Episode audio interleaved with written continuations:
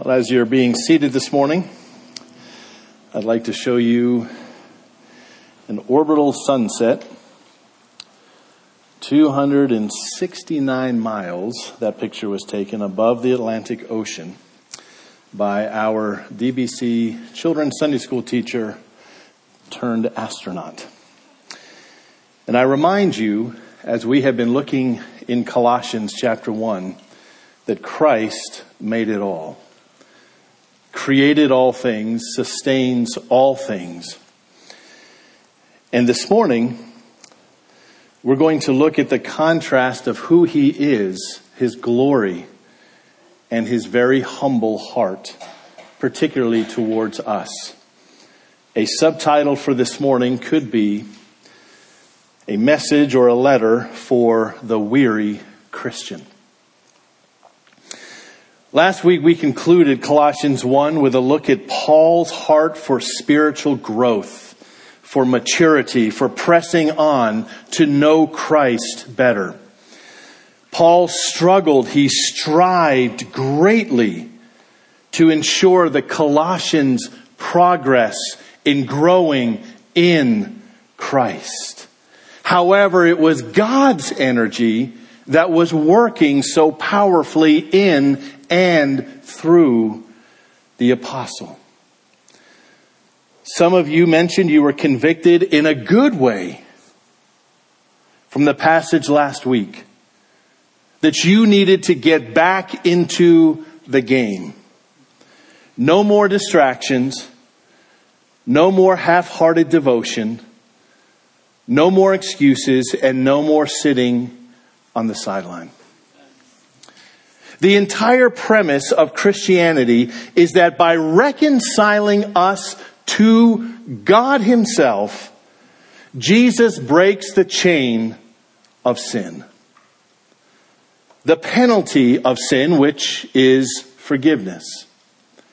The power of sin, which results in the opposite of our natural instinct, which is holy living. And what lies ahead is the promise of the inheritance in heaven waiting for us. How can we possibly live for lesser things? We don't want to be filled with regret for wasting our lives. So this morning I speak to the same general theme of Christian maturity, serving the Lord, and getting off of the sideline, but perhaps to a specific audience. Those who want to be back in the game, but feel they can't. Today, God's Word will speak to all of us, but in particular, this message is for those with doubts those who feel overwhelmed, those who do not feel worthy, those who are discouraged, those with church hurt, those emerging from the scourge of legalism, which is antithetical to the gospel, those who feel defeated, who swim in guilt, shame, and confusion, those who are just tired, who need to have their mind renewed and have their soul refreshed in the goodness of God and specifically the gentleness of Jesus. The message today will not endeavor to prop you up, to tell you you're just fine the way that you are. Our message will not try, will not tell you to try better tomorrow or to think more kindly of yourself.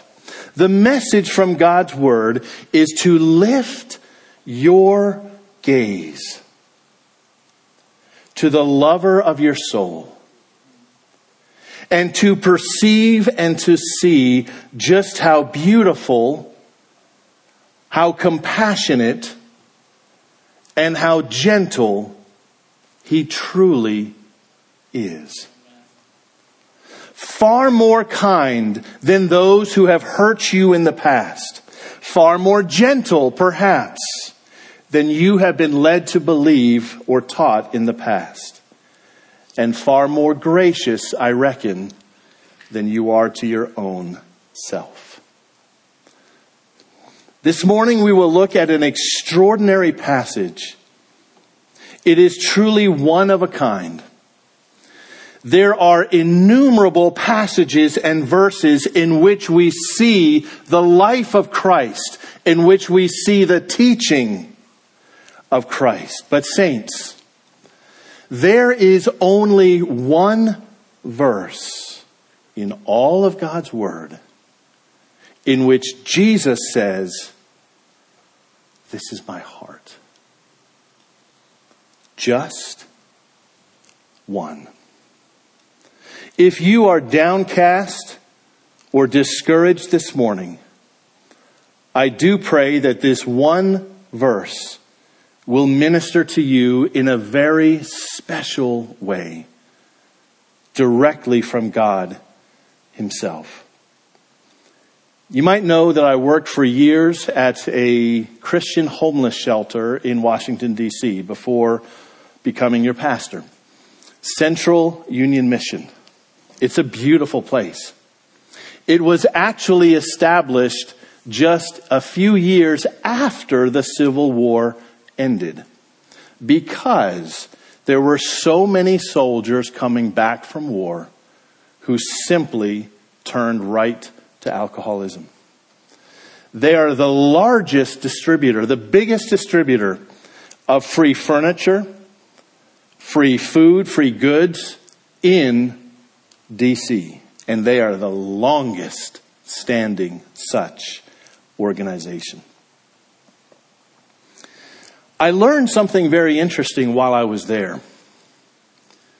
Those who are homeless, they each have a story. And some of them you might be able to predict, okay, I can see how that would happen. But what shocked me was how many academic doctors there were who are now on the streets. Life twists, life turns. Sometimes it's our own decisions. We acknowledge that. But here they were, Dr. So and so, and quite a few of them, living on the kindness of someone else to give them a free bed and a free meal. For years, this beautiful sign graced the top of their building 13th and R Street in DC. A beacon of hope in a very dark world. They have actually moved to a better place about six years ago or so, but while I was there, whenever I would go to work, I would see that sign, come to me. Come to me. So we begin this morning in Matthew chapter 11. I invite you to turn or scroll to Matthew chapter 11. Matthew is the first book in the New Testament.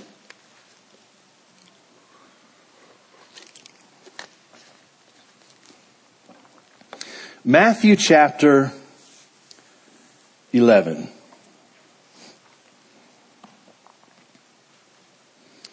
Verse 28 says this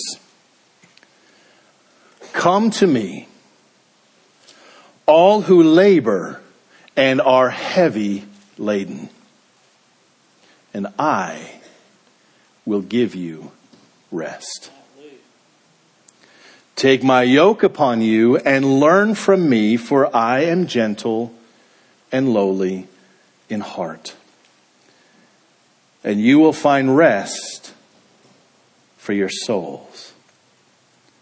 For my yoke is easy and my burden is light.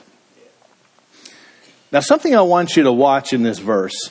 Jesus says, obviously, the most beautiful words that any of us could ever really hear.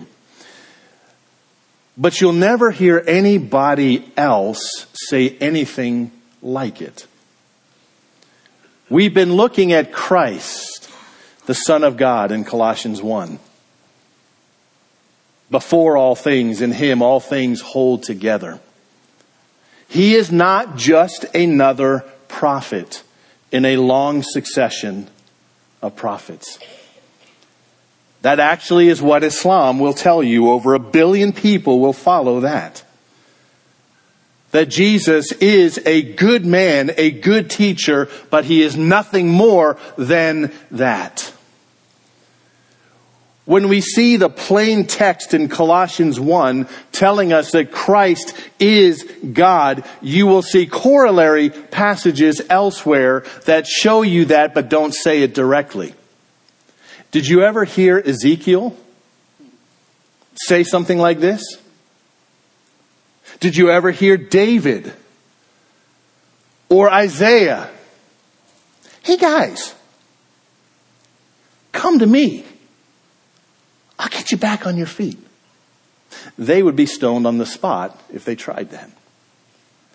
But Jesus, because of who he is, invites people to himself. And he says, I will give you rest for your weary soul.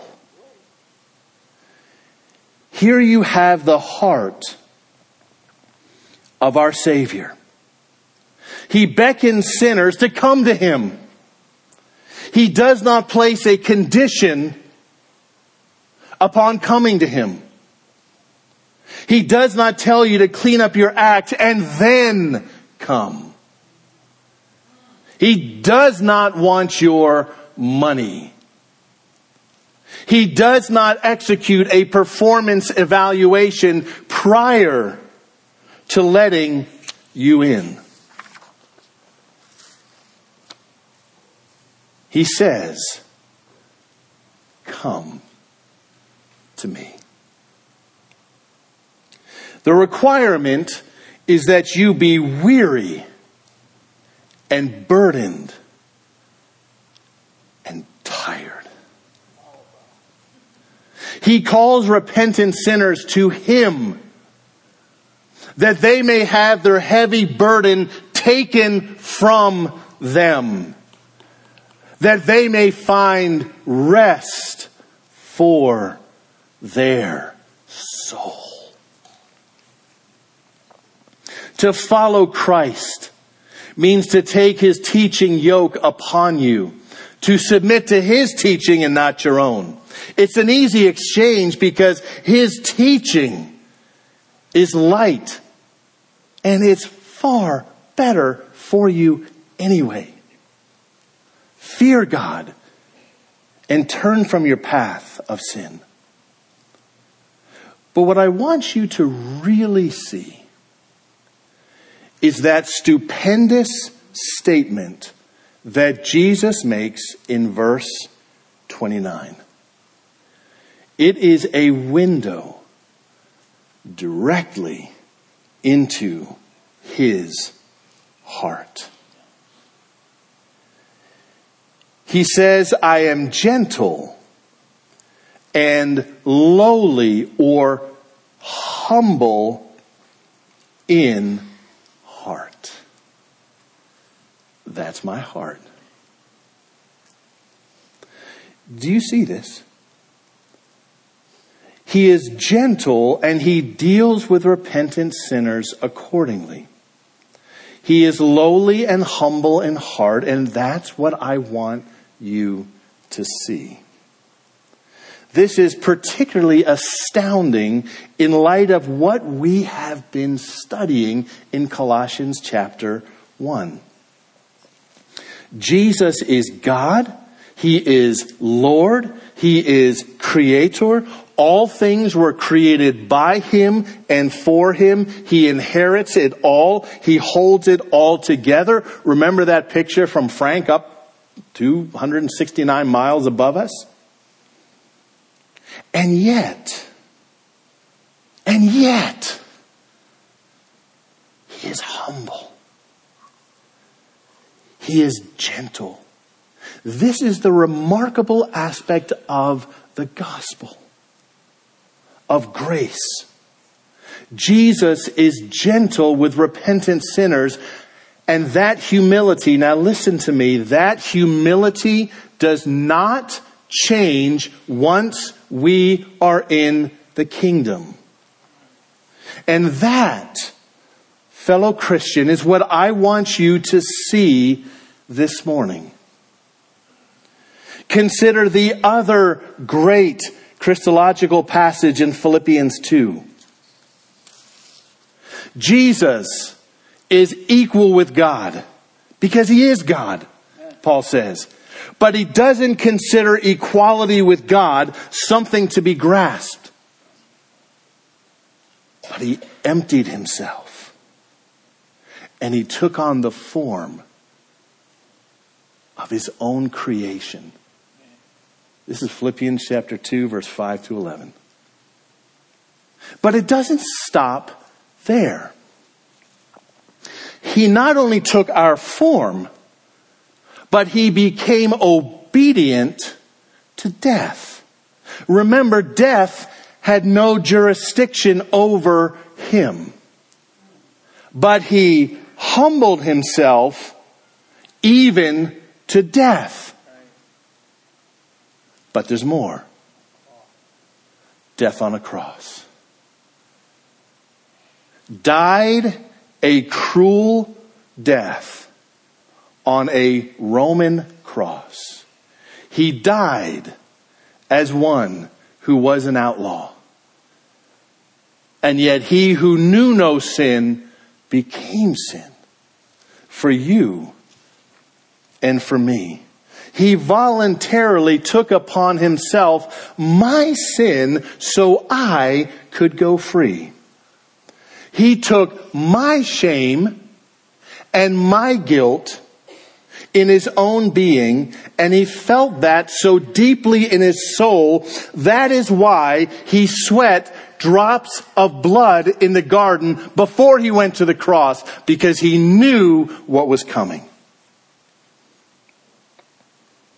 My friends, he took the low road. He was betrayed. He was slapped. He wore the crown of thorns. He was mocked. He was whipped. He was beaten. He collapsed under the weight of his cross that he was carrying, which actually was your cross. People spit on him. Oh, and they wagged their finger at him and made fun of him. All of this, my friend, he did for you. Because he is humble in heart. How much lower could a person possibly bring himself? This was much lower than anything any of us, anybody that we have ever known could ever do for someone else because our starting point is lower than his. He literally came from the highest place to the lowest place for you. Now, friend, do you believe that Jesus loves you? Not just that he loves all the little children in the world, but that he particularly loves you. Not just that he loves others, but you he tolerates. No.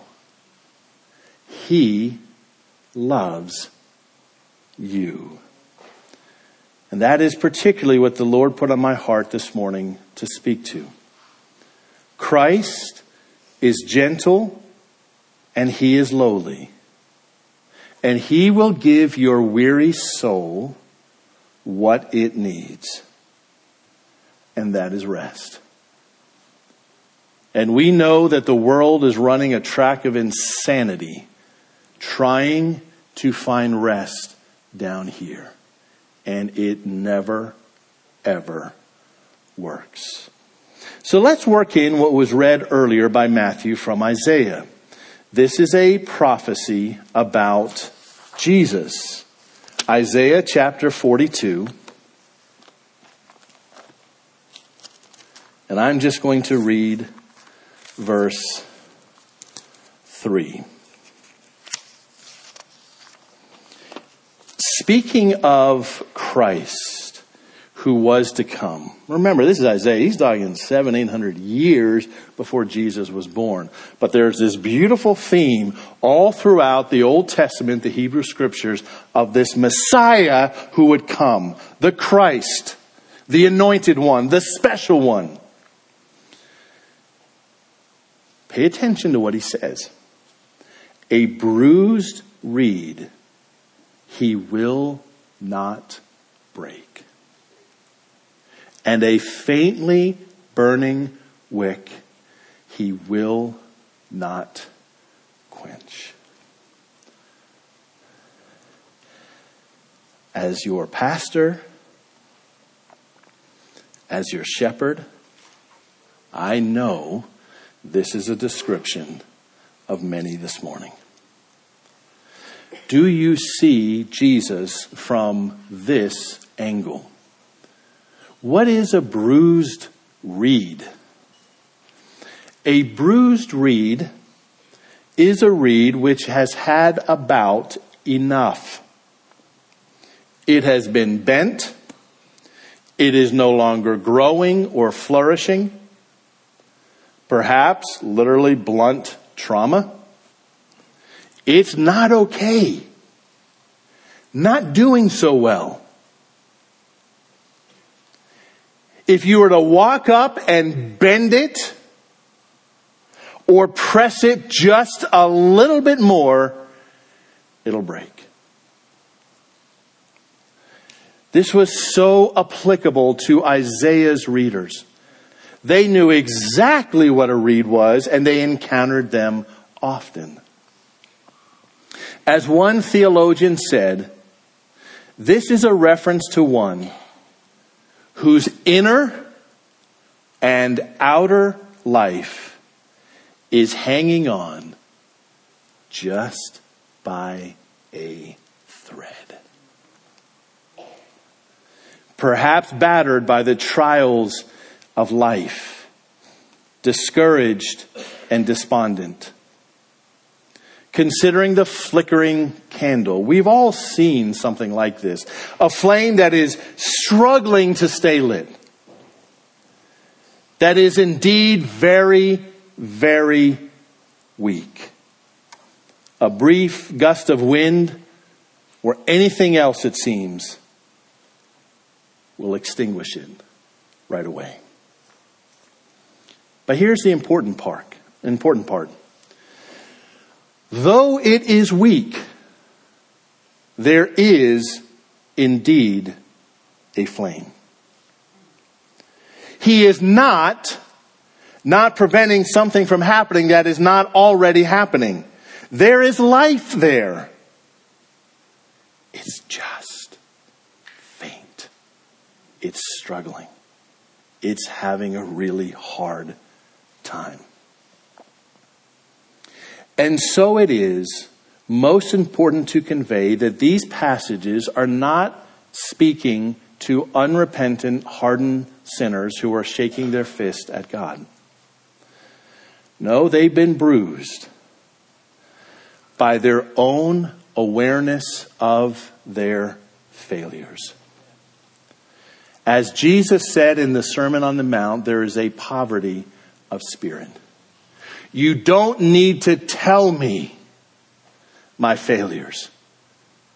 Because I remind myself of them when I wake up, when I go through the day, and when I go to bed at night, and when I wake up in the middle of the night, I'm aware of them. They're a heavy burden. They are deeply aware of their own flaws and failures, perhaps too much so. They have encountered difficulties that they did not expect. Waves of life's storms have left her hurt and dejected. How does our Savior deal with her? With gentleness, for he is humble.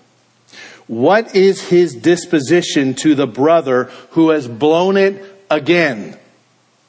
And knows it and who just cannot seem to get it together. He is gentle and he is humble. Imagine. That is grace. And this is important.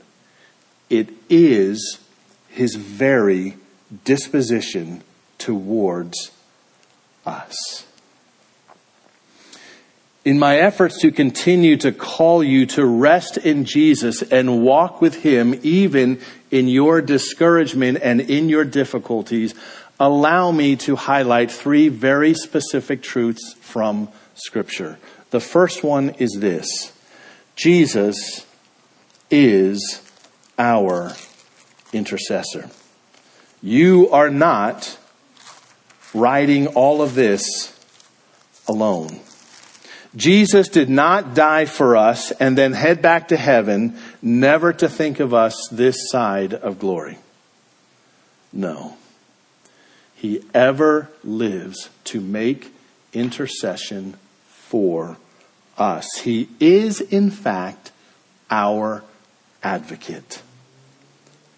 One theologian put it this way It's as if he daily pushes the reset on our justification, our forgiveness.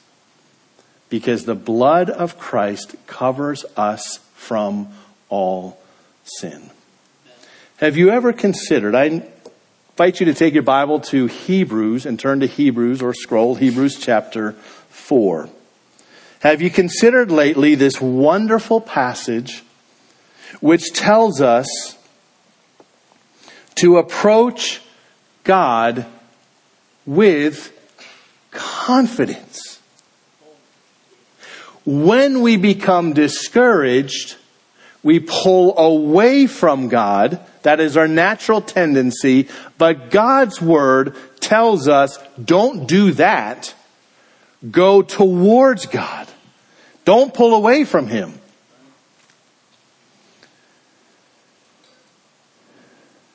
Even if we're not feeling it in the moment, we must have confidence. Hebrews chapter 4, verse 15.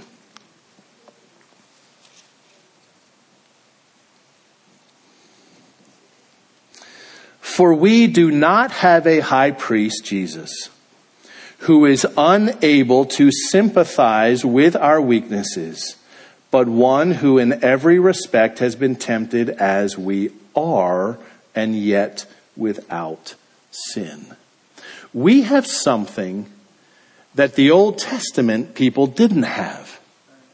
We have a priest who was tempted and did not sin. There's a big difference. But notice that he sympathizes with us. Verse 16. In light of that, he says, let us then, or therefore, with confidence, draw near to the throne of grace. Why? That we may receive mercy and find grace to help in our time of need. If the Bible says we have times of need, it is time for us to stop pretending that we don't have those. Let us draw with confidence. Now watch what he says about the throne of God. The one who is thrice holy, his very throne is called the throne of grace and he beckons us to himself specifically in our time of need that we might find mercy and help. Let us move toward God and not from him. We won't read it, but chapter 7 verse 25, Jesus is said to save us completely to the uttermost. He is able to save us from the depth of our sin and also save us into eternity from our sin. Number two, there's a second thing I want you to see. When you read the Gospels, when you see the life of Christ, the ministry of Christ, follow the movement of Jesus. Do you ever see him walking away from sinners? Good luck. Rabbi down the road, I'm sure he's available. I'm busy. I, I got things to do. Does he ignore people in desperate need? Did you know that the majority of the miracles that Jesus produced, that Jesus performed, were interruptions? He's over here teaching. I'm just telling you. A guy comes down from the roof, right? They were desperate. It is the consistent, observable feature of Jesus' ministry that he moves toward us and not away from us because we're too sinful. He moves toward sinners and not away. Now, there is a wonderful little book that I recommend on this very topic. And no, I don't know the author, no royalties, anything like this. Our staff actually went through this book, a book discussion last year. In this little book, the pastor often quotes from some of the Puritan pastors and theologians from the 1600s. So this is it. It is called, drum roll, gentle and lowly. Gentle and lowly. It will not take you forever to read. It is this thick. It is very readable. I commend it to you highly.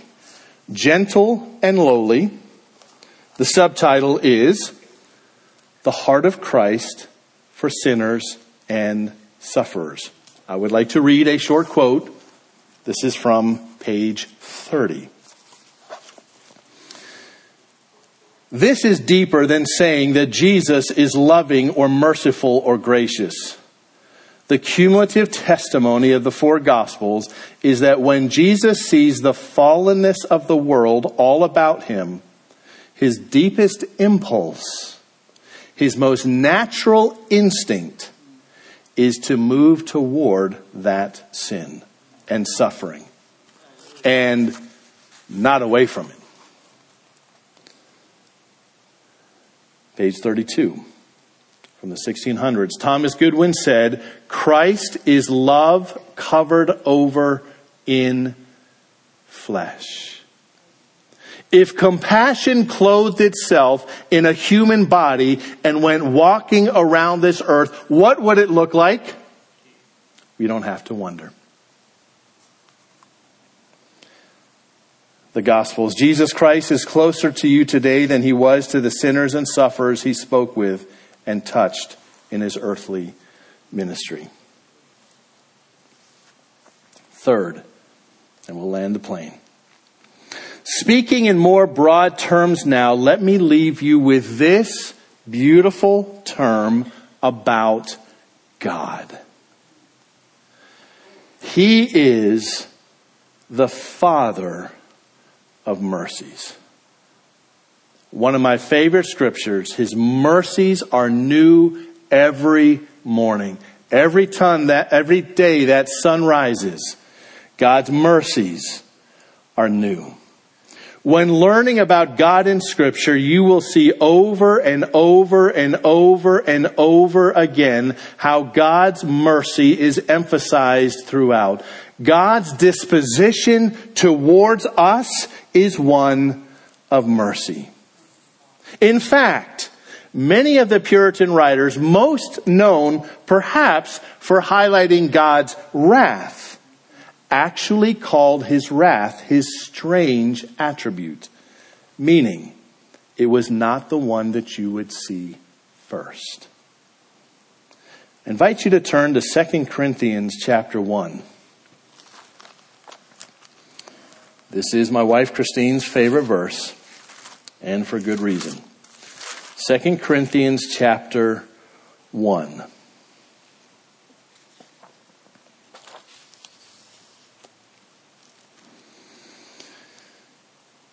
This is Paul's letter to the Corinthians. You might know there was actually a letter in between the first one and the second one. But as you might know, the Corinthians had a lot of dysfunctionality. They had a lot of problems. They were coming out of their sinful past as a collection, as a collective whole, and they were beginning to walk with Jesus. Look at what he says in verse 3. Blessed be the God and Father of our Lord Jesus Christ, the Father of mercies, and the God of all comfort. It's not an abstract thought. Verse 4 Who comforts us in all our affliction, so that we may be able to comfort those who are in any affliction with the comfort with which we ourselves are comforted by God. The wickedness in Corinth was pretty notable. These new Christians, this new church, they were moving out of that. Laying down new tracks in their life, if you will. Notice what Paul says. God is full of mercy towards us and comforts us. This is important so that we can comfort other people. How? With the comfort that God gave us. That's what the church is to be. My brothers and sisters, I pray that we are able to rest in Jesus' humble and gentle disposition toward us. He loves you. If you are discouraged, if you're on the sideline, let's get back in with the full knowledge and the comfort that Christ, who holds all things by the word of his power, is humble towards you. Let's pray.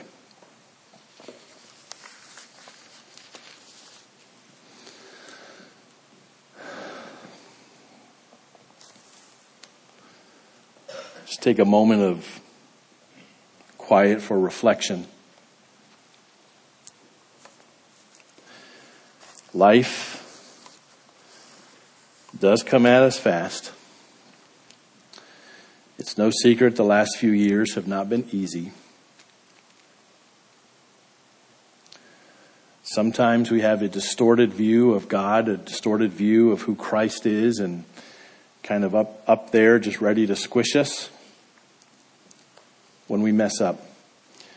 In no way whatsoever am I belittling sin, because it was your sin and my sin that nailed Christ to the cross.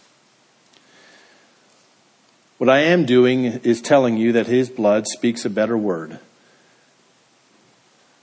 than your, than your most spectacular failure. If today you have pulled back for reasons I've noted or your own, welcome home. Get back into the game. We need you. Because we're the body of Christ. We're not designed to operate at 70% capacity. Heavenly Father, thank you this morning, indeed, that your mercies are new. You are with us and you have promised to never leave us. You promise never to forsake us. Christ indeed is with us until the end of the age. Lord, how quickly we can be distracted.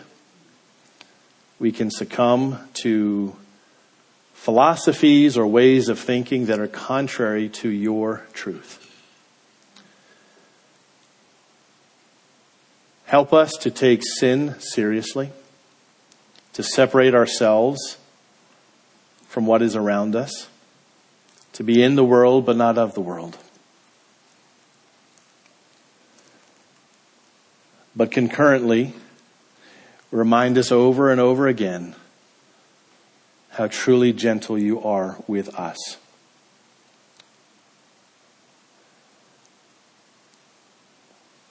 The creator and the sustainer of the universe, walking among us and dying for us was no, no small matter.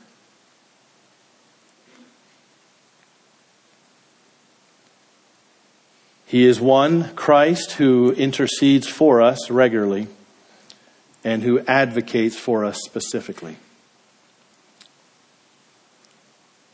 Preach the truth to our own heart that He is indeed a mighty Savior. That the blood that He shed is like none other.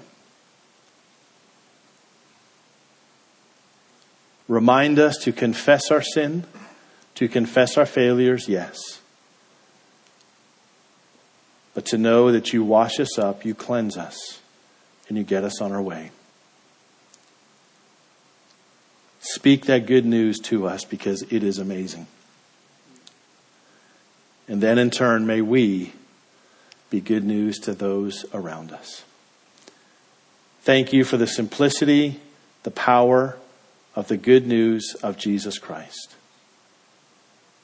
that Christ died for our sins according to the Scripture, was buried, and rose again in accordance with the Scriptures on the third day. Offering forgiveness and reconciliation to God for all those who would abandon their silly little efforts to impress you but turn to Christ in repentance and put their faith in Him and in Him alone. We pray that today would be the day of their salvation. We give you thanks in Jesus' name. Amen.